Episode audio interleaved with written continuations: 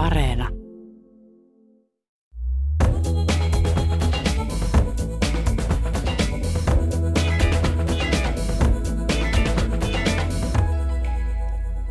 Annastina Heikkilä on Pariisissa asuva kirjailija ja Yleisradion uutistoimittaja. Hän on seurannut Ranskaa kulttuurin, talouden ja politiikan näkökulmista. Vapaus valita kohtalonsa on hänen ensimmäinen romaaninsa, joka kuvaa kolonialismin kaikuja nykyajassa. Minä olen Pia-Maria Lehtola. Anastina Heikkilä on saapunut Pariisista kulttuuriykkösen vieraaksi. Lämpimästi tervetuloa, bienvenue. Merci, kiitos paljon. Ihana olla täällä. Ja täytyy tässä ensin sanoa, että tulit niin kauniissa mekossa tänne studioon. No ihana kuulla, joo. Mä oon mekko-ihmisiä. Ne on ihanan helppoja, kun tällainen vähän tulee hässäkkä lähtö, niin kuin mulla tulee usein, niin ei, ei tarvitse miettiä ylä- ja alaosan koordinointia. Ja ranskalaiset osaavat mekot. Siellä on hyvä valikoima. Hienoa, hienoa. Nyt siirrymme romaanisi pariin. Ranskalais-algerialainen Anissa selvittää poikaystävänsä Darion väkivaltaista kuolemaa. Suomalais-ranskalainen Lea jättää surevan ystävänsä pärjäämään yksin Nantesiin, sillä opinnot pakottavat hänet palaamaan Pariisiin. Siellä hän ystävystyy vallankumoushenkisen Rafaelin kanssa. Uusin romaanisi Vapaus valita kohtalonsa on vauhdikas ja sivistävä yhteiskunnallinen romaani, joka sopii frankofiileille lukemiseksi. Kaiken kauniin meidän tuntemamme ranskalaisuuden rinnalla kirjasi tarjoaa uutta ja myös kriittistä suhtautumista maahan ja sen historiaan. Onko sinulla viha-rakkaussuhde toiseen kotimaahasi Ranskaan? Näinkin varmasti voi, voi sanoa. Ranska on siis siitä kiehtova maa, että se on niin äärimmäisen ristiriitainen, että toisaalta kaunis, kiehtova, täynnä historiaa, maa, jossa arvostetaan kauneutta ja historiaa ja, ja toisaalta sitten myös yhteiskunta, joka on varsin epätasa-arvoinen, jossa niin kuin nämä luokkarajat ovat, ovat yhä hyvinkin tiukkaan piirretyt ja, ja paljon tabuaiheita, joista on vaikea keskustella. Ja tämä ja myös siis raivostuttavaa maa siinä mielessä, että Ranskassa ei ole mitenkään helpointa välttämättä esimerkiksi toimittajana työskennellä, koska kaikki on byrokraattista ja hidasta ja niin kuin keskimääräistä vaikeampaa, mutta, äh, mutta se toisaalta kaikki tämä sitten myös lisää Ranskan kiehtovuutta. Ja juuri tämä, mistä puhuit, tämä kauneus, kauneusarvot on siellä äm, erittäin vahvasti esillä ja, ja myös sivistys. Siellä käytät, käyttäydytään sivistyneesti. Mitä tämän takana on, tämän kauneuden ja sivistyksen takana? No kyllä sanoisin, että siinä on no ennen kaikkea Ranskan valtavan pitkä historia ja, ja sitten Ranska on maa, jossa äh, niin kuin rituaalit ja juurikin esteettiset arvot ovat hirveän, hirvittävän tärkeitä. Meinasin sanoa, että Ranska ei, Ranska ei ole niin insinöörimaa. No onhan Ranskassa todella taitavia insinöörejäkin, mutta siis kun meillä Suomessa on huomattavan paljon käytännöllisempi suhtautuminen, niin Ranskassahan mennään siis ää, kauneuskulttuurirituaalit edellä, joka on hirveän viehättävää ja, ja eksoottista näin Suomesta, Suomesta käsin katsottuna. Niin, ja kyllähän esimerkiksi Pariisissa missä tahansa päin kaupunkia suurin piirtein kävelee, niin siellä riittää aina siis ihanaa katseltavaa ja semmoista uteliaisuutta ruokkivaa kuvastoa, että se on niin Pariisi esimerkiksi kaupunkina täyteen pakattu niin kuin ihania kiehtovia yksityiskohtia, jotka sitten kun niitä rupeaa tutkimaan, niin, niin vievät johonkin kiehtovaan tarinaan sadan vuoden tai 200 vuoden takaa, että, että riittää niin kuin mieli, mieli, mielikuvitukselle kyllä ö, ruokaa.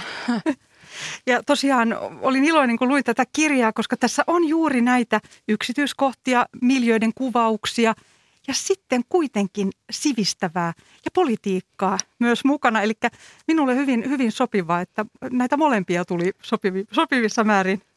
Ihana kuulla, ihana kuulla, joo. Joo, mä tietenkin tässä nyt varmaan tämä uutistoimittajan tausta näkyy, että, että kirjassa tai siihen tuli ihan, että tarinaan pumpsahteli tämmöistä hyvin niin kuin ajankohtaista ö, aineesta ja, ö, ja nämä kolonialismiin liittyvät kysymykset, Algerian sotaan liittyvät kysymykset ovat olleet Ranskassa itse vähän sattumaltakin nyt kirjan ilmestyessä todella ajankohtaisia. Ja, ähm, mutta en missään nimessä halunnut kirjoittaa siis jotain niin kuin yhteiskunnallista katsausta, vaan nimenomaan romaanin. Mutta itsekin kyllä pidän kirjoista, joissa sitten oppii samalla, samalla jotain uutta. Tosiaan tuli mieleen ranskalaiset romaanit. Opiskelin kirjallisuutta ja silloin luin François Sagania ja kaikkia ranskalaisia romaaneja, niin täytyy kysyä, onko sinulla esikuvia ranskalaisissa romaanikirjailijoissa? No kyllä, no François Sagan ja Bonjour Tristesse, kyllähän siis se, se kolahti. Ihana, ihana kirja, voi nimetä yhdeksi esikuvaksi. Sitten toki ää, nykykirjailijoista, ää, no en tiedä, voiko sanoa esikuvaksi nyt tässä kontekstissa, koska hänellä on äh, hieman eri tyyli, mutta Leila Slimanista pidän, pidän kovasti ja, ja tota, ähm, sitten kirja, joka teki suuren vaikutuksen nyt tässä ihan viime vuosina ja jota luin tässä ikään kuin romaanin rinnalla, oli tämmöinen Kamel Daud, joka on nyt äh, Mörso, niin kuin niminen kirja, se on nyt suomennettu tapaus Mörso myös ja, ja tota, kertoo ähm, on, on ikään kuin vastine tälle Albert Camusin sivullinen kirjalle ja tässä kerrotaan sitten eri näkökulmasta tuo osin sama tarina ja, ja suosittelen kovasti. Ö, täytyy kysyä, vapaus valita kohtalonsa, tämä uusi romaanisi, käännetäänkö se ranskaksi? No toivottavasti, toivottavasti käännetään. E, en ole vielä ehtinyt tai tarjota tätä ranskalaisille kustantamoille, mutta, mutta on kyllä tullut sieltä päin kyselyitä, että saisiko kirjan ranskaksi ja, ja tota myös, ää, myös sitten Ranskan tai algerialaistaustaisilta ranskalaisilta itse asiassa tullut ää, kiinnostuneita viestejä, ää, niin toki toivon, että, että kirja voisi löytää, löytää munkin kielistä yleisöä. Aloitetaan romaanin päähenkilöistä, Leasta ja Anissasta. Kirjoitat Leasta näin. Suurin osa muista opiskelijoista oli kotoisin Pariisista. He olivat tottuneet jatkuvaan hälyyn ja kovaan kilpailuun. He tunsivat kaupungin ja sen käytöskoodit, eivätkä toisaalta häkeltyneet, jos tekivät virheitä. Lea olisi halunnut olla yhtä hienostuneen välinpitämätön. Hänestä tuntui, että Pariisi oli täynnä hohtoa, joka pakeni heti, jos sitä yritti tavoittaa tämä on varmasti monelle tuttu tämä, kun lähtee Pariisiin ja metsästää sitä tunnetta. Ja tosiaan Lea ja Anissa molemmat ovat tietyllä tavalla sivullisia. Miten kuvailisit heitä? Lea ja Anissa ovat niin kaksi nuorta naista, jotka molemmat katsovat ranskalaista yhteiskuntaa hieman ulkopuolisina. Ja tämä on sitten asia, joka heitä myös yhdistää. myös ja heidän syvä ystävyytensä on, on niin kuin tämän kirjan sitten punainen lanka tai se itselleni oli, oli niin kuin tärkein asia lopulta. Ähm, mutta että joo, he ovat äh, molemmat niin kuin eri, eri syistä vähän yhteiskunnan äh, reunoilla. Lea sitten pääsee ikään kuin sinne eliitin piireihin äh, opiskeluidensa kautta, mutta äh, ei, ei koe äh, tai kokee olevansa ulkopuolinen muiden seurassa ja ikään kuin katselee sitten matkan päästä tarkkailee tätä ranskalaisuutta. Ja, ja tietenkin tämä oli myös kiinnostava näkökulma tähän kirjoittaa, koska siinä pystyy näin itse myös tarkkailemaan ulkopuolisena näitä, näitä kysymyksiä. Sehän siis itsekin toki olen Ranskassa samantyyppisessä roolissa ulkopuolisena tarkkailijana, niin tunnistan, tunnistan äh, ky- kyllä nämä, nämä tunteet ja, ja sitten sitä kautta pystyy myös sitten ikään kuin tätä Algerian lähihistoriaa muuta tarkkailemaan tästä niin kuin positiosta, koska ää, äh, itse olen suomalainen nainen, en, en suomalais-ranskalainen enkä ranskalais-algerialainen, niin tämä Lean hahmo antoi sitten ää, äh, ikään kuin vapauksia ja tosiaan kirjassa on vielä rinnakkaistarina, eli oikeastaan kolmas päähenkilö, Anissan isoäiti, algerialainen Raama. Hän kertoo 1960-luvun alkuvuosiin sijoittuvissa päiväkirjamerkinnöistään Algerian sodasta ja sen vaikutuksista perheelleen. Millainen Raama on?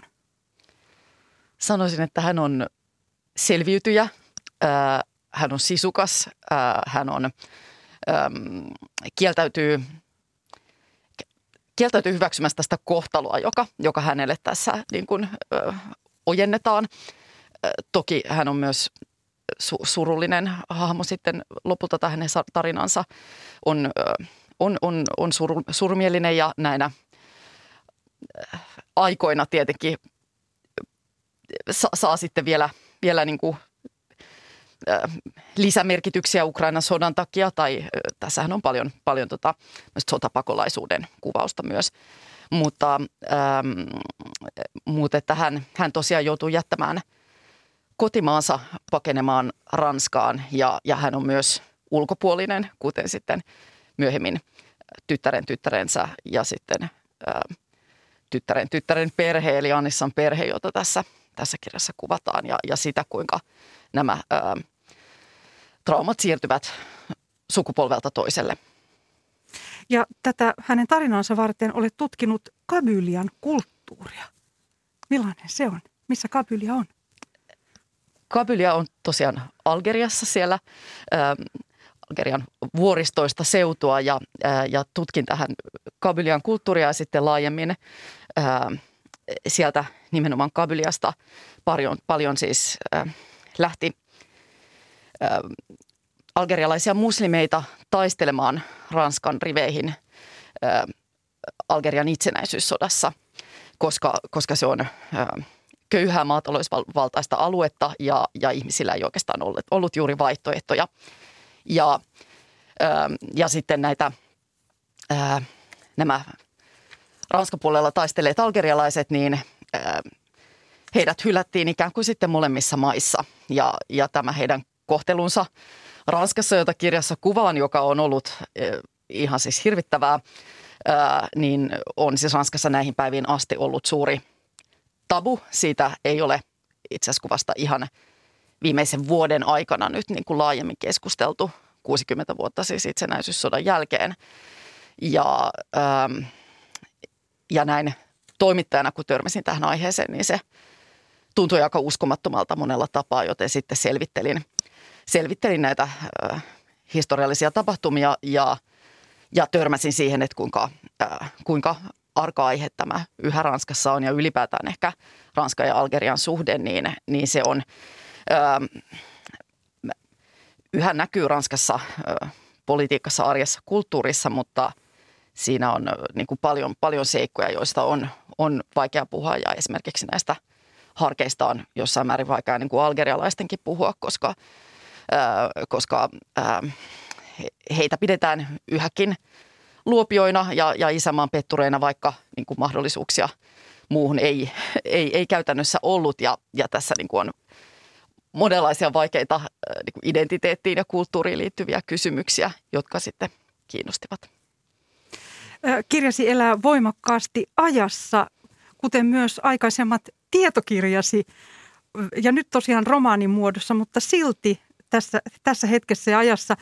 Millä tavalla toimittajan tai uutistoimittajan urasi vaikuttaa kaunokirjallisuuden kirjoittamisessasi?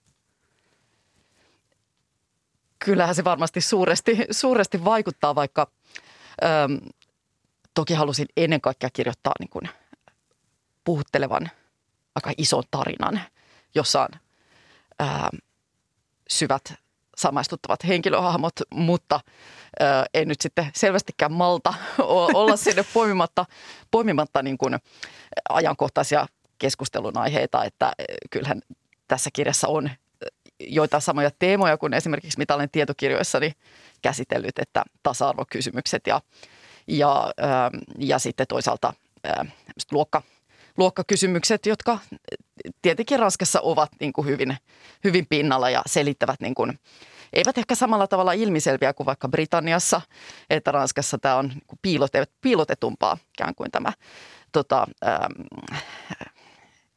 että näennäisesti ehkä ihmisillä on ähm, mahdollisuus kaikilla esimerkiksi johonkin huippukouluun päästä, mutta käytännössä ne kortit jaetaan kyllä niin kuin hyvin, hyvin varhaisessa vaiheessa ja, ja, ja halusin nimenomaan tätä niin kuin nyky-Ranskan äh, ristiriitaisuutta kuvata ja, ja toki siihen sitten niin kuin, äh, humpsahtaa, humpsahtaa elementtejä, joita olen niin kuin uutistyössäkin käsitellyt puhutaan ohjelman aikana vielä näistä eliittiyliopistoista ja hierarkioista. mutta tosiaan haluan taas siteerata pienen osan tästä kirjasta. Se kuuluu näin. On itse asiassa aika hurjaa, kuinka sattumanvaraista tärkeiden ihmisten kohtaaminen useimmiten on. Minäkään en seisoisi tässä, ellen olisi tavannut Anissaa yläkoulun pihalla. Tai ehkä eivät merkittävät kohtaamiset olekaan sattumaa. Ehkä me alitajuisesti tunnistamme ne ihmiset, joista tulee meille myöhemmin elintärkeitä.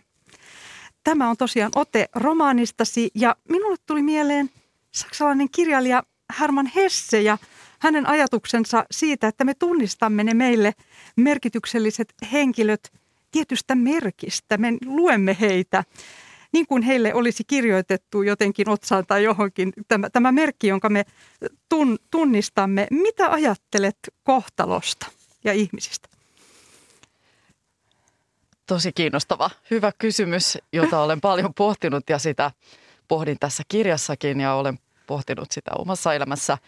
Kyllä uskon samansuuntaisesti, että, että ja usein tuntuu siltä, että tielle sattuu ihmisiä, jotka, äh, jotka sitten siinä he, auttavat tai ikään kuin kohtalonomaisesti sitten ähm, opettavat ja kannattelevat ja äh, haastavat. Ja, ja joku näissä kohtaamisissa usein on semmoinen taianomainen elementti ja juurikin tämä, että ikään kuin ihmisen kasvoissa olisi joku merkki, jonka tunnistaa tai hymyssä tai silmien pilkkeessä tai ää, missä onkaan ja, ja johon sitten molemmat tarttuvat. Ja, ja kyllä uskon, että, että ihminen tai se mitä me olemme, niin kyllä muovautuu niin vahvasti tämän oman lähipiirin ja ihmiskontaktien kautta, että, että sillä, että eihän tätäkään kirjaa olisi, ellei olisi vaikka minulle niin kuin rakkaita ihmisiä ja näitä jotain niin kuin ohimeneviäkin kohtaamisia, jotka sitten ovat tehneet vaikka tästä kirjasta nyt sellaisen kuin on. Tätä romania varten olet tosiaan tutkinut myös arkistoja ja tehnyt haastatteluja. Millaista taustatyötä tämä oli?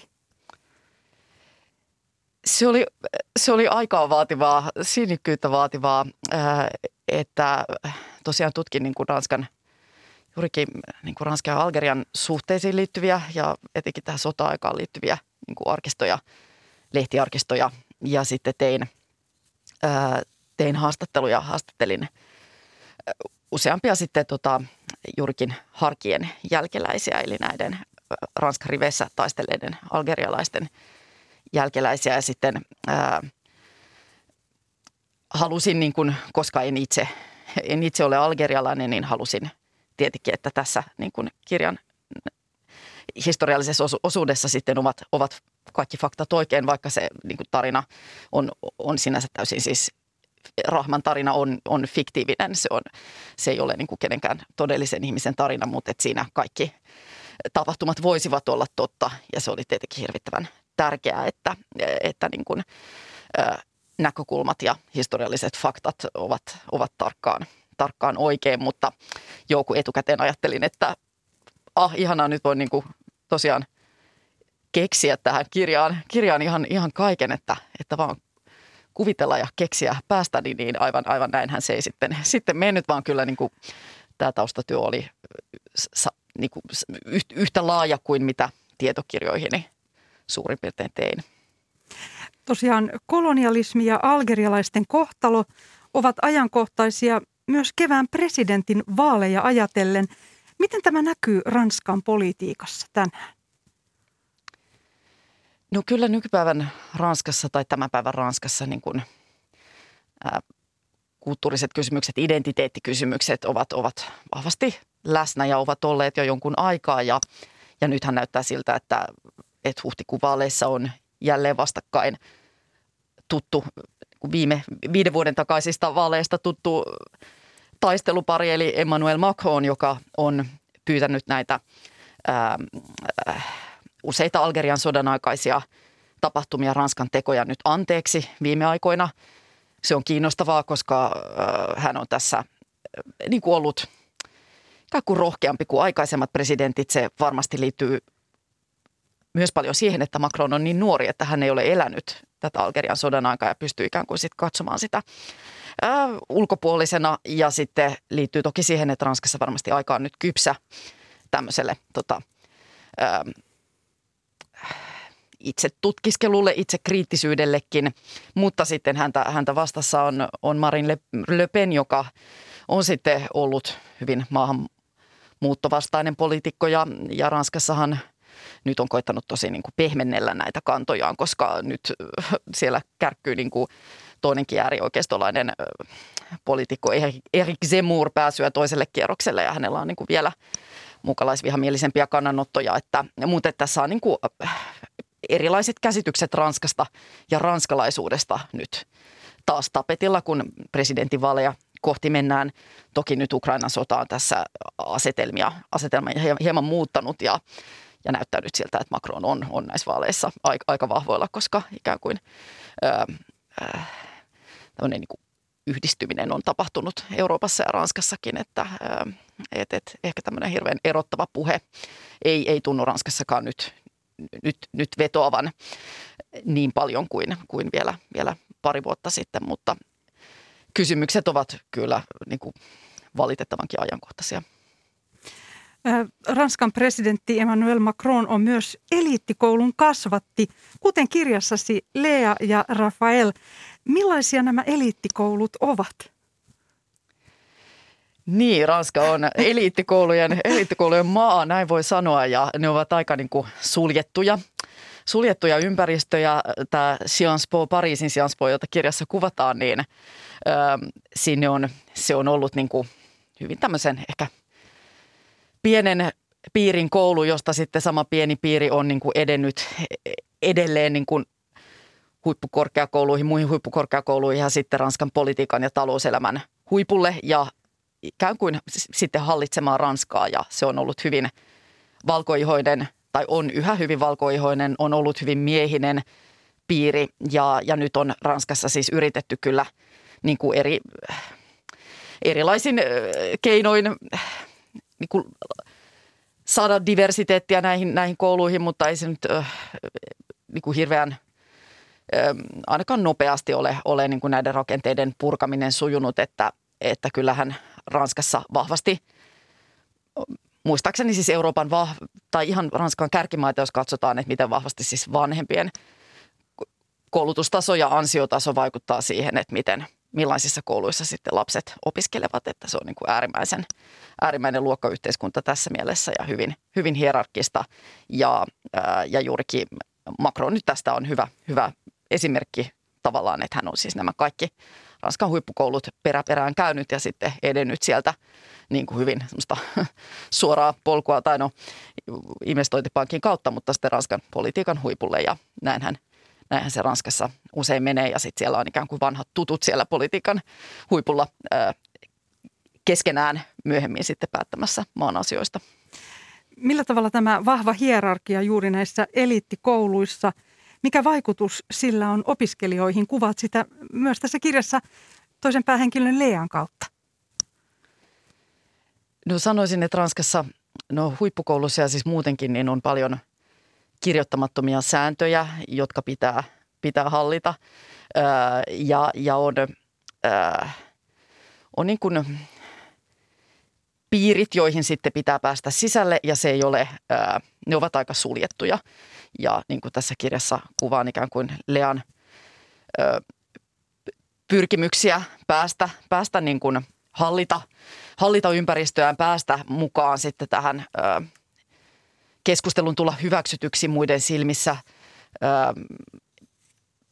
johon hänellä on niin kuin hirveän kova tarve, että kuinka, ö, no se on aika julma maailma, se on, se on hyvin – hierarkkinen maailma ja hyvin niin kuin suljettuja kerhoja, joihin äh, sanotaan, että ei ainakaan kymmenen vuotta sitten vielä ollut niin kuin ulkopuolisilla pääsyä.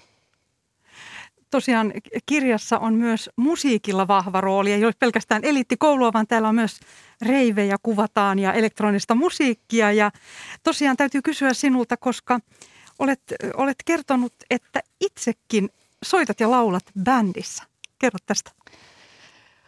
Joo, musiikki on ihanaa puhua musiikista. Joo, se on ollut aina itselleni tosi tärkeää ja olen, tota, no nyt meillä on tämmöinen ranskalaista 60-luvun poppia soittava Le Chouette-bändi, jossa, jossa sitten meillä on, soitamme cover-biisejä, François Hardia muun muassa ja Serge Gainsbouria ja, ja, ja sitten on muutamia omia biisejäkin ja tuota, tuotantoa toivottavasti lisää tässä bändissä laulan ja olen soittanut myös koskettimia. Ja tätä ennen on ollut sitten monenmoista bändiviritelmää, että tämmöinen tyttöbändi, rockibändi Debbie Fox ja sitä ennen ää, niin kuin tanssipop-bändi Veda. Ja, tota, ja sitten mitäs kaikkea musta että mulla on siis ollut varmaan, no yläasteelta asti aina joku bändi kyllä, kyllä niin kuin olemassa, jossa, jossa sitten, tai ollaan keikkailtu ja, ja soiteltu, mutta et hyvin, hyvin tällaisella niin kuin harrastus, harrastusotteella, mutta se on ihan, siis ihan parasta soittaa yhdessä treeniksellä ja sitten, jos niin hyvin käy, niin päästä keikkailemaan –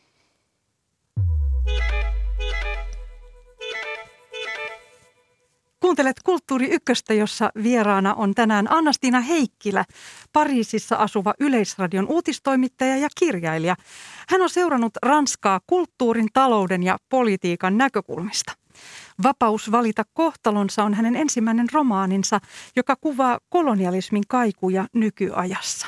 Minä olen Pia-Maria Lehtola. Romaanisi tosiaan on ajankohtainen ja se avaa uusia näkökulmia nykypäivän Ranskaan ja Eurooppaan. Moni kaipaa tällä hetkellä Old Europe-aikaa, sitä vanhaa sivistynyttä Ranskaa ja Eurooppaa. Ja romaanissasi tämä sivistynyt Ranska saa myös kritiikkiä. Miksi eliittikoulun opiskelija Rafael haluaa Lean kanssa spray-maalata punaisella värillä valistusfilosofi Voltairen patsaan Pariisissa? Joo, tässä tosiaan eliittikoulun kasvatit lähtevät ää, patsaita, patsaita kaatamaan, koska Voltaire on aikoinaan hyötynyt orjakaupasta. Ja, ää, ja tämä nyt liittyy sen keskusteluun, mitä Ranskassakin paljon käytiin Black Lives Matter-liikkeen ää, tota, tiimoilta esimerkiksi. Ja tota, ää, Ranskassa siis itse asiassa ihan oikeasti Voltairin patsas – paleeltiin punaisella maalilla että, ja, ja on useista, useista kaupungin patsaista käyty, käyty keskustelua, koska tämä Ranskan kolonialistinen, kolonialistinen menneisyys on esimerkiksi Pariisissa hyvin läsnä ja nythän tietty Suomessa käydään samantyyppistä keskustelua liittyen nyt sitten Ukrainan sotaan ja Venäjän Neuvostoliittoon ja hyvin, hyvin kiinnostava keskustelu, jossa ei ehkä ole niin kuin ihan selkeää oikeaa ja väärää ja sen takia – halusin sitä tässä romaanimuodossa niin kuin pohtia näitä, näitä kysymyksiä esimerkiksi historian äm, niin kuin, uudelleen tulkinnasta tai uudelleen kirjoittamisesta, jossa sit Ranskan presidentti on, on ollut sitä mieltä, että, että yhtäkään patsasta ei, ei niin kuin Pariisin kadulta poisteta, koska,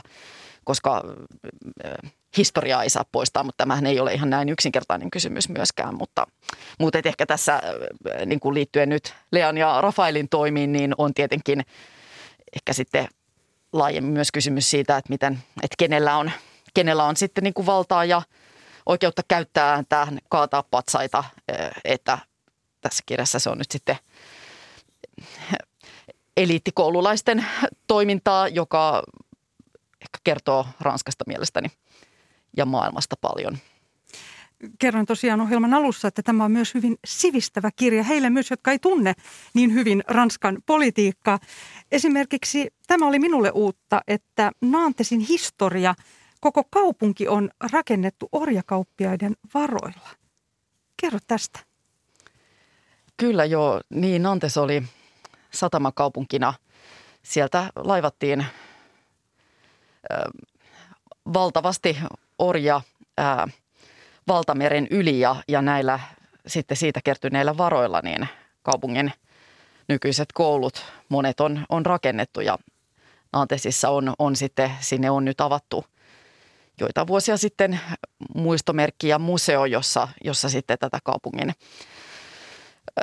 vaikeaa historiaa käsitellään ja, ja kaikki kunnia sille, että nyt tätä historiaa käsitellään sekä ei ole ollut mitenkään itsestään selvää. Mutta joo, tämä oli en itse asiassa itsekään tiennyt, että se on ollut siis orjakaupan ihan, ihan ykkös kaupunkeja Euroopassa ja, ja että esimerkiksi nämä Voltairin kytkökset niin liittyvät nyt sitten myös, myös Nantesiin ja, ja, ja tämä on asia, joihin vaikka niin kuin olen, olen sielläkin Länsi-Ranskassa uutisjuttuja tehnyt, niin ei, ei ole ensimmäinen asia, jota, johon, johon siellä törmää. Ja tosiaan siteeraat myös Candide, hänen Voltairen teosta. Millä tavalla halusit, miksi halusit ottaa sen mukaan? No, no ehkä koska siinä, niin Voltaire on tietenkin tämmöinen ranskan niin vallankumouksen sivistyksen symbolia ollut niin kuin puhunut, ää, niin kuin vastustanut auktoriteetteja, vastustanut ää, uskontoja tai uskontojen niin kuin puhunut ihmisoikeuksien puolesta ja, ja, ja näitä hän, näitä kysymyksiä hän Candidessa esimerkiksi niin kuin siis käsittelee tai, ää, ja siinähän nyt sävy on, on niin kuin, ää, no joo siinä vedetään hauskasti överiksi asioita ja, ja se mun mielestä sopi tähän ää, niin kuin kuvaamaan ehkä tätä nyky, nyky, tai ranskalaista keskustelua, nykypäivän ranskalaista keskustelua myös. Ja sitten toisaalta juurikin näiden Ranskan oppiisien ristiriitaisuutta, äh, niin kuin Volterissa nyt hänen hahmonsa kiteytyy mielestäni. Vapaus, veljeys ja tasa-arvo, siitäkin kirjoitat. Ja sitten tässä on myös liberté, égalité ja sororité, eli myös sisar, sisarellisuus. Kerrotko siitä? Niin kirjassa niin kuin itselleni ehkä tärkein teema oli, oli tosiaan niin kuin kahden. Halusin kuvata tai kirjoittaa vahvan niin kuin ystävyyden kuvauksen ja, ja ystävyys, joka on niin kuin melkein rakkauden kaltaista tai onkin ja sitten myös hyvin sisarellista. ja sisaruus ja ystävyys ovat niin kuin itselleni tärkeitä, tai ne on äärimmäisen tärkeitä niin ihmissuhteita ollut itselleni, suhteet niin kuin läheisimpiin ystäviin ja sitten suhde omaan pikkusiskoon, jolle kirja on, kirja on omistettu.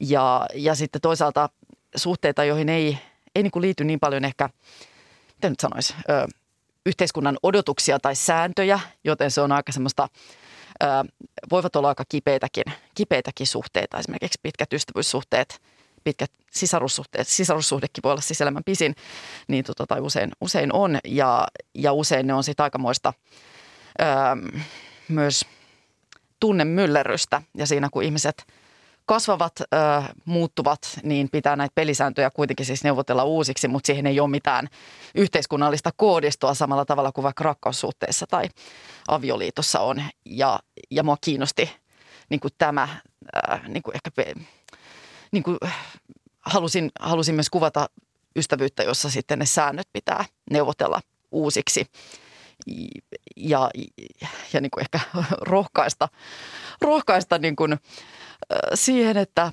ähm, että, että tärkeistä ihmisistä pidetään kiinni. Ranskassa on aina ollut paljon tunteita, juuri rakkautta, se erotiikan kulttuuri vahva siellä, mutta myös siellä on protestoitu paljon. Viimeksi on tämä keltaliivi esimerkiksi, keltaliiviliike, joka on vahva. Kirjassasi kuvaat myös, kuinka ranskalaisia lapsia kasvatetaan olemaan eri mieltä. Miksi se on hyvä? Joo, no Ranskassa siis eri mieltä oleminen ei ole mikään ongelma. Suomessa se koetaan aika nopeasti kiusalliseksi ja, ja Ranskassa jo ihan päiväkodissa siis lapsille opetetaan väittelytaitoja, ei toki niin kuin tällä nimellä, mutta on tärkeää osata niin kuin ilmaista kantansa ja sitten pitää siitä kiinni tiukan paikan tullen. Tämä on hyvin ranskalaista ja, ja sitten ranskalaiset illalliskeskustelut, ne muistuttavat usein suomalaisesta näkökulmasta riitelyä, joka saattaa johtaa suomalaisesta näkökulmasta jopa välirikkoon. Ja sitten ranskalaisesta näkökulmasta kyse on vaan hyvästä keskustelusta. Ja etenkin siis politiikasta väitellään Ranskassa hyvin, hyvin railakkaasti. Ja, ja, ja siinä erimielisyys ei ole, ei ole siis mikään ranskalaisia niin kiusaava asia, mikä on myös hirveän ö, virkistävää, koska tässä ajassa mun mielestä on tärkeää, että voidaan olla eri mieltä ja samassa pöydässä. Ja tota, tämän ranskalaiset kyllä osaavat. Ja tosiaan ehkä sillä tällä taidolla, keskustelutaidolla ja väittelyllä, pääseekö sillä tietyllä tavalla lähemmäksi ihmistä? Niin, kyllä varmasti. Kyllä mä luulen, että siinä, ää, että kun ihan siis, no on, on tietty siitä asioita, joista ei, ei sovi puhua. Raha on Ranskassa aika, aika tabu muun muassa, että ehkä ei kannata, niin kuin sitten taas amerikkalainen small talk on erilaista kuin ranskalainen, mutta kyllä, kyllä Ranskassa voi niin kuin aika äkkiä, kun ehkä tämmöinen niin kuin ristiriidat eivät ole siellä mikään kauhistus, niin siellä vaikka niin kuin ranskalaisilla on maine, että he ovat hieman vaikeasti lähestyttäviä, niin oma kokemukseni on se ehkä se, että, että koska ähm, niin, kun ristiriidoista ja tämmöisistä niin kuin vaikeista aiheista – aika rohkeasti siellä puhutaan, niin se voi aika äkkiä tuoda ihmisen lähelle. Ja, ja kyllä niin kuin just ranskalaisten kanssa voi niin kuin nopeasti päästä varsin niin kuin syville vesille ja syvälliseen keskusteluun, joka sitten parhaimmillaan johtaa niin kuin pitkään ystävyyssuhteeseen esimerkiksi.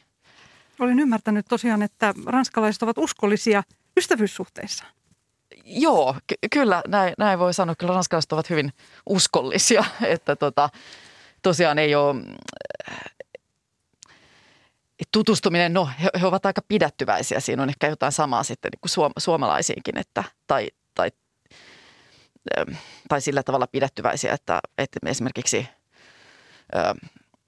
se on suuri kunnianosoitus, jos joku kutsuu kotiinsa. Se, ei, siis, se niin kuin vie, vie aikansa, mutta sitten jos pääsee jonkun ranskalaisen tutun kotiin, niin se kyllä sitten – lupaa sen, että nyt tässä pidetään, yritetään pitää suurin piirtein loppuelämä yhtä. Että, ja omat ranskalaiset ystävät ja tutut kyllä niin kuin ovat niin kuin olleet äärimmäisen luotettavia, luotettavia ja uskollisia elämän myrskyissä ja niin kuin pitävät niin kuin sinnikkäästi, sinnikkäästi yhteyttä ja kyllä on tällaisia niin kuin 20 vuotta kestäneitä ystävyyssuhteita, jotka ovat alkaneet jostain niin kuin niin kuin tässä aluksi puhuttiin tämmöisestä aika sattumavaraisesta kohtaamisesta ja, ja, tota, ja joo, siinä on semmoinen syvyys.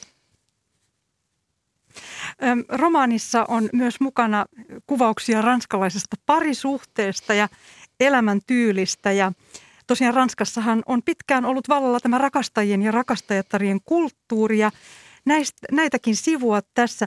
Tässä oli mielenkiintoinen tällainen PAC-sopimus PAK-sopimus. Kerro tästä. niin, PAX, joo, tämä on niin kuin ranskalainen kevyt avioliitto. Eli tota, avioliitto, joka on helpompi solmia ja siitä on ennen kaikkea helpompi erota, koska tota, ää, eroprosessi voi Ranskassa muuten olla, olla niin kuin aika, aika pitkällinen, mutta et Ranskassahan tämä toisaalta liittyy, niin kuin, että Ranskassa vaikka sosialisti presidentit, François Hollande, François Hollande ähm, esimerkiksi ovat niin kuin toki olleet siis tässä kevyt avioliitto paksliitossa eikä missään avioliitossa, koska sitä on Ranskassa tai sitä pidetään tietyllä tavalla modernina ja, ja että ei olla niin kuin näiden instituutioiden kohleissa ja Ranskassa toki kirkko ja valtio on vahvasti erotettu toisestaan, että siellä ei niin kuin kirkossa mennäkään naimisiin, mutta että ikään kuin on sitten haluttu ähm, haluttu näitä äh, rakenteita kyseenalaistaa ja, ja toisaalta on niin, että Ranskassahan, koska avioliitto on, on se on myös niin kuin paljon taloudellinen, tai siis taloudellinen järjestely myös romantiikan ohella pitkälti, niin tällä on haluttu sitten tuoda, tuoda niin kuin sitä turvaa. Mutta joo, tässä on tämmöinen kulttuuri, kulttuuriero kyllä. Öö, niin kuin, se ei ole nimittäin ihan, siis se ei ole niin kuin avoliittoa vastaava, vaan siis tämmöinen kevyt avioliitto. Romaanissa kuvaat myös elävästi ja yksityiskohtaisesti parisilaisia katukahviloita, puutarhoja, seinää ja kaupunkipalatsien juhlia, jossa laadukkaat champagnat ja punaviinit antavat kirkkaan humalan. Tämä on hauska, hauska kuvaus. Ja croissant, croissanttien muruja, jotka Lean käsistä helposti putoavat sohvalle ja lattialle. Näin kirjoitat. Lea nosti lautaselleen croissanttiin, joka oli vielä vähän lämmin. Hän levitti sille paksun kerroksen kiiltävää aprikoosihilloa ja haukkasi palan. Leivonnainen maistui voiselta, lehteviä hiutaleita varisi lautaselle ja pöydälle. Kannattaa murtaa croissant ensin sormilla pieniksi palasiksi. Ranskalaiset tekevät niin, jotta sotkua tulee vähemmän. Se on Agat, joka neuvoo tässä Lea.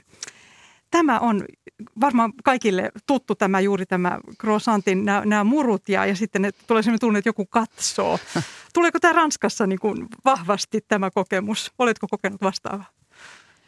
No kyllähän, no ny, nykyään ehkä olen, olen siinä pisteessä, että, että, että ei niin kuin joudu tarkkailemaan itseäni Ranskassa jatkuvasti, mutta muistan tämän kyllä vahvasti, kun siellä 19-vuotiaana niin kuin Ranskassa olin, olin erilaisissa hanttihommissa ja sitten myöhemmin olin siellä yliopistovaihdossa ja, ja oli juurikin tämä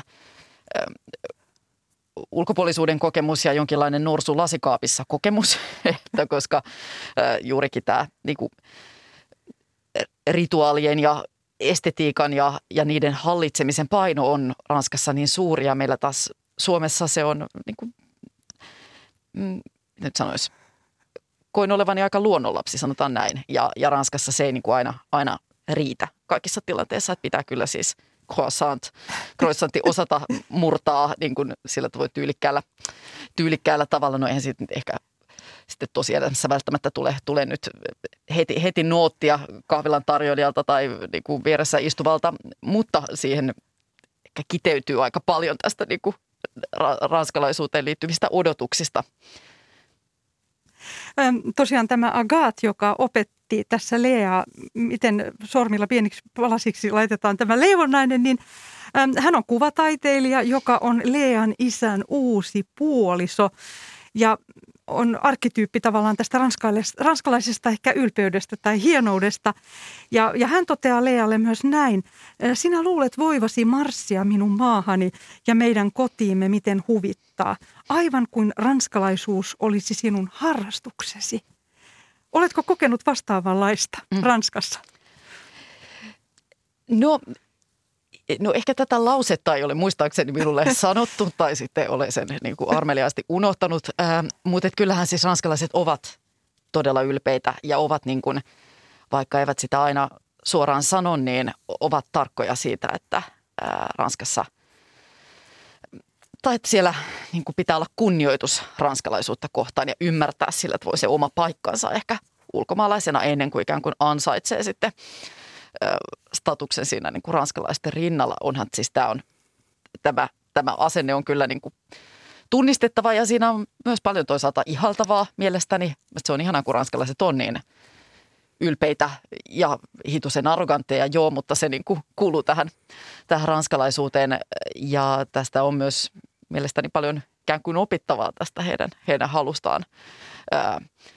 Vaalia, vaalia tätä ranskalaisuutta, mutta joo, sitten siinä on tietenkin kääntöpuoli tämä, että, että se on, ranskalaisuus on ollut ää, aika rajattu käsite, että siinä esimerkiksi muista kulttuuritaustoista tulevilla ei ole sitten ollut mahdollisuutta tähän niin kuin ranskalaisuuden muottiin solahtaa, tai ainakin se on niin kuin vaatinut vuosien vuosikymmenten työtä, ja, ja tämä on nyt asia, mitä nykypäivän Ranskassa koitetaan niin kuin purkaa ja sitä haastetaan ja, ja tätä kirjassa myös pohdin. Ja se tulee tosiaan sitten Anissan hahmossa ja siinä tapahtuu aika hurjia käänteitä. Siinä on myös tämä poliisien väkivalta yksi, yksi teema tässä kirjassa. Mitä ajattelet siitä?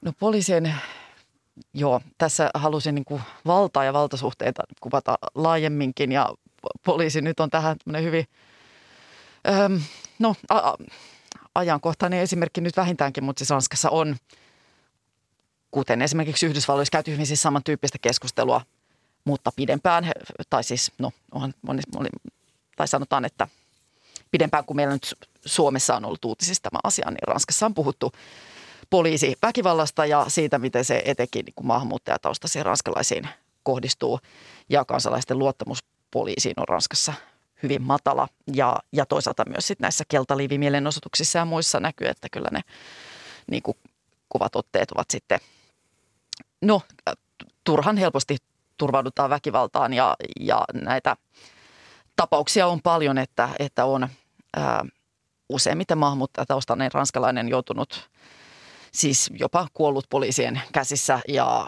ja oikeutta ei ole saatu. Et siinä on niin kuin oikeudet, vapaudet eivät ole kaikille todellakaan Ranskassa samoja ja, ja näitä aika isoja kysymyksiä yritin tässä sitten niin kuin, no ei nyt purkaa, mutta, mutta käsitellä ja pohtia, koska ää, valitettavasti tämä tapaus, mitä kirjassakin kuvataan, niin, niin kuin voisi, voisi kyllä hyvin olla totta. Joo, siinä tosiaan Anissan aika tuore poikaystävä hmm, tapetaan tai mm. hän joutuu, joutuu tämmöisen reivin jälkeen väkivallan uhriksi. Kyllä, joo. joo. Ja sitten poliisit kieltäytyvät niin tutkimasta tätä tapausta, koska siellä Ranskassa myös niin kuin mitä no, poliisiväkivallasta on ollut vaikea. No, se on yksi näitä, näitä tabuaiheita, joista on ollut hyvin vaikea niin kuin avoimesti keskustella ja siinä ikään kuin sitten elitti suojelee toisiaan. Simone de Beauvoir on, oli ranskalainen kirjailija, filosofi ja feministi ja Beauvoir oli yksi ranskalaisista eksistentialisti-filosofeista Albert Camus ja Jean-Paul Sartren rinnalla ja Eksistensialistina Beauvoir oli sitä mieltä, että ihmiset ovat vastuussa siitä, millaisia merkityksiä he antavat elämälleen. Ja Ranskallahan on pitkä feministinen traditio. Simone de Beauvoirin tie on edelleen auki meille kaikille. Miten kuvailisit tämän päivän ranskalaista feminismiä? Sekin on ollut aika myllerryksessä ja on kiinnostavaa, että Ranskassa on tosiaan siis todella pitkä feministisen ajattelun perinne. ja, ja sitten juurikin MeToo-liike sitä niin kuin, haastoi, että, että koska tämä niin kuin ikään kuin feministisen perinteen rinnalla sit Ranska on myös niin kuin hyvin ää, sovinistinen yhteiskunta ollut tai hyvin, hyvin tota, miehiset pelisäännöt olleet kyllä vallan huipulla ja, ja sitten ja sitten no, intersektionaalisesta feminismistä nyt Ranskassa on paljon puhuttu viimeisen kymmenen vuoden aikana ja se on haastanut sitten tätä Beauvoirin ja kumppaneiden niin kuin perinnettä. Sinänsä itse nyt en välttämättä näe, että tässä täytyy niin kuin rist, niin kuin, välttämättä suurta ristiriitaa löytää tähän, tähän välille, mutta, mutta kyllähän Ranskassa se on kiinnostavaa, että on niin, on niin poikkeuksellisen vahva naisasialiikkeen perintö ja sitten niin poikkeuksellisen paljon kuitenkin tasa-arvoon liittyviä haasteita ja ongelmia. Ja tämä on juuri näitä kiehtovia ristiriitoja, jotka niin kuin kirjailija, kirjailijan ja toimittajan kannalta niin kuin herättävät kysymyksiä. Ja ei minulla itse asiassa ihan lopullista vastausta ole siihen, että miksi näin on, että, että mistä, mistä, mistä se kertoo varmasti niin kuin, no, siitä, kuinka sitkeässä nämä valtarakenteet ovat ja ikään kuin sitten se – ranskalainen intellektuellien perinne on ollut, no joo, siinäkin on sitten ikään kuin sen piirissä ymmärretty sitten vaikka miesten huonoa käytöstä. Se, mikä on vapauttavaa kirjassasi, on kuitenkin se, että kuvaat huulipunan sävyjä, kynsiä ja hiuksia ja, ja, ja, ja vaatetusta. Se on kuitenkin asia, jota esimerkiksi suomalaisessa kirjallisuudessa on mielestäni liian vähän. Kauneushan ei ole epäfeminististä. Joo, ei, ei lainkaan. Sehän on erittäin tärkeää ja, ja mielestäni, tai joo, ehdottoman itselleni olen vannoutunut esteetikko. Nämä ovat niin kuin tärkeitä, äh, tärkeitä arkisia ja filosofisia kysymyksiä ja, ja ehdottomasti joo, vastustan tämmöistä näkemystä, että olisi jotain ikään kuin tämmöistä äh, kauneus olisi hömppää tai tyyli ja niin kuin kynsien sävyt, nehän ovat niin kuin, mitä ää, oleellisimpia kysymyksiä. Kuvaat kirjassasi Pariisia näin. Kuudennen kaupunginosan kortteleissa ei ollut räikeästi valaistuja kynsisalonkeja tai käytettyjä puhelimia myyviä sekatavarapuoteja, vaan pieniä antiikkiliikkeitä ja arthouse-elokuvateattereita. Vanhojen rakennusten reunustamat mukulakivikadut ja filosofien patsaita ympäröivät pienet puistikot muistuttivat sitä romanttista Pariisia, jota ulkomaalaisten kaupungista laatimat kirjat ja TV-sarjat mielellään kuvasivat. Tähän lopuksi haluaisin kysyä sinulta Annastina Heikkilä, kerro sinun Pariisistasi. Millainen se on? No minun Pariisini on no, loputtoman inspiraation lähde, monesti myös hetkellisen suuren ärtymyksen lähde, mutta ähm, kiinnostava kaupunki täynnä äh, niin kuin hi- historian kerroksia, pieniä puistikoita, jaettuja hetkiä katukahviloissa ja mustarastan laulua. Ja se on kyllä kaupunki, joka aina, aina välillä päätän, että nyt, nyt meni hermot tänne en enää hetkeen tulee ja sitten joo, ei Pariisista ei, ei pääse, en, en pääse siitä itse kyllä irti. Se on niin, ää, siinä, siinä on jotain ikuisesti kiehtovaa ja Pariisin valo, se pitää kyllä paikkansa, että se on, se on jo itsessään niin erityinen, että, että ikään kuin kaikenlaisen aika paljon kummallisuutta antaa sen takia anteeksi. Ö, onko sinun persoonasi nyt tullut jotain Pariisista? Voiko pariisilaistua? Mitä se tarkoittaa ihmisessä?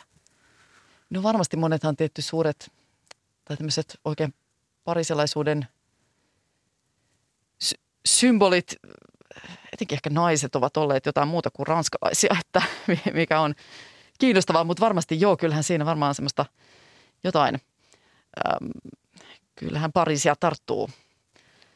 On varmasti tarttunut matkan varrella mukaan, varmaan myös niin, että sitten ehkä sitä niin kuin, minulla on ollut teoria, että jotkut ihmiset, ihmiset joko niin kuin vaikka ihastuvat Lontooseen tai sitten mm. Pariisiin ja itselleni se on aina ollut enemmän Pariisi kuin Lontoo. En tiedä, tuntuu, että tässä on tämmöinen jakolinja, että varmaan siis on jo lähtökohtaisesti ehkä, ehkä jotain äm, tai, tai sellaista, joo, Pariisi on niin kuin ollut haavekaupunki aina ja nyt sitten olen, olen siellä onnekkaasti voinut, voinut elää ja niin kuin näitä, näitä haaveita sitten äm, myös äm, todeta osin vääriksi ja osin oikeiksi, mutta kyllä se äärettömän inspiroiva kaupunki kirjailijalle on. Kulttuuri Ykkönen päättyy näihin sanoihin ja haluan kiittää Annastina Heikkilä antoisasta keskustelusta. Kiitos paljon. Tämä lähetys ja muutkin löytyvät Yle Areenasta ja keskiviikkona Kulttuuri Ykkösen aiheena on seuraava. Basso Jaakko Ryhänen on tehnyt järisyttävän uran kansainvälisillä oopperalavoilla. Haastateltavaksi huomenna saapuu elämänkerran kirjoittaja Raiko Häyrinen ja myös Jaakko Ryhänen on vieraana. Suoran lähetyksen Helsingin musiikkitalosta juontaa Janne Palkisto. Tätä lähetystä kanssani olivat tekemässä äänitarkkailija Pasi Ilkka ja tuottajana oli Olli Kangassalo. Kaunista tiistaita teille kaikille.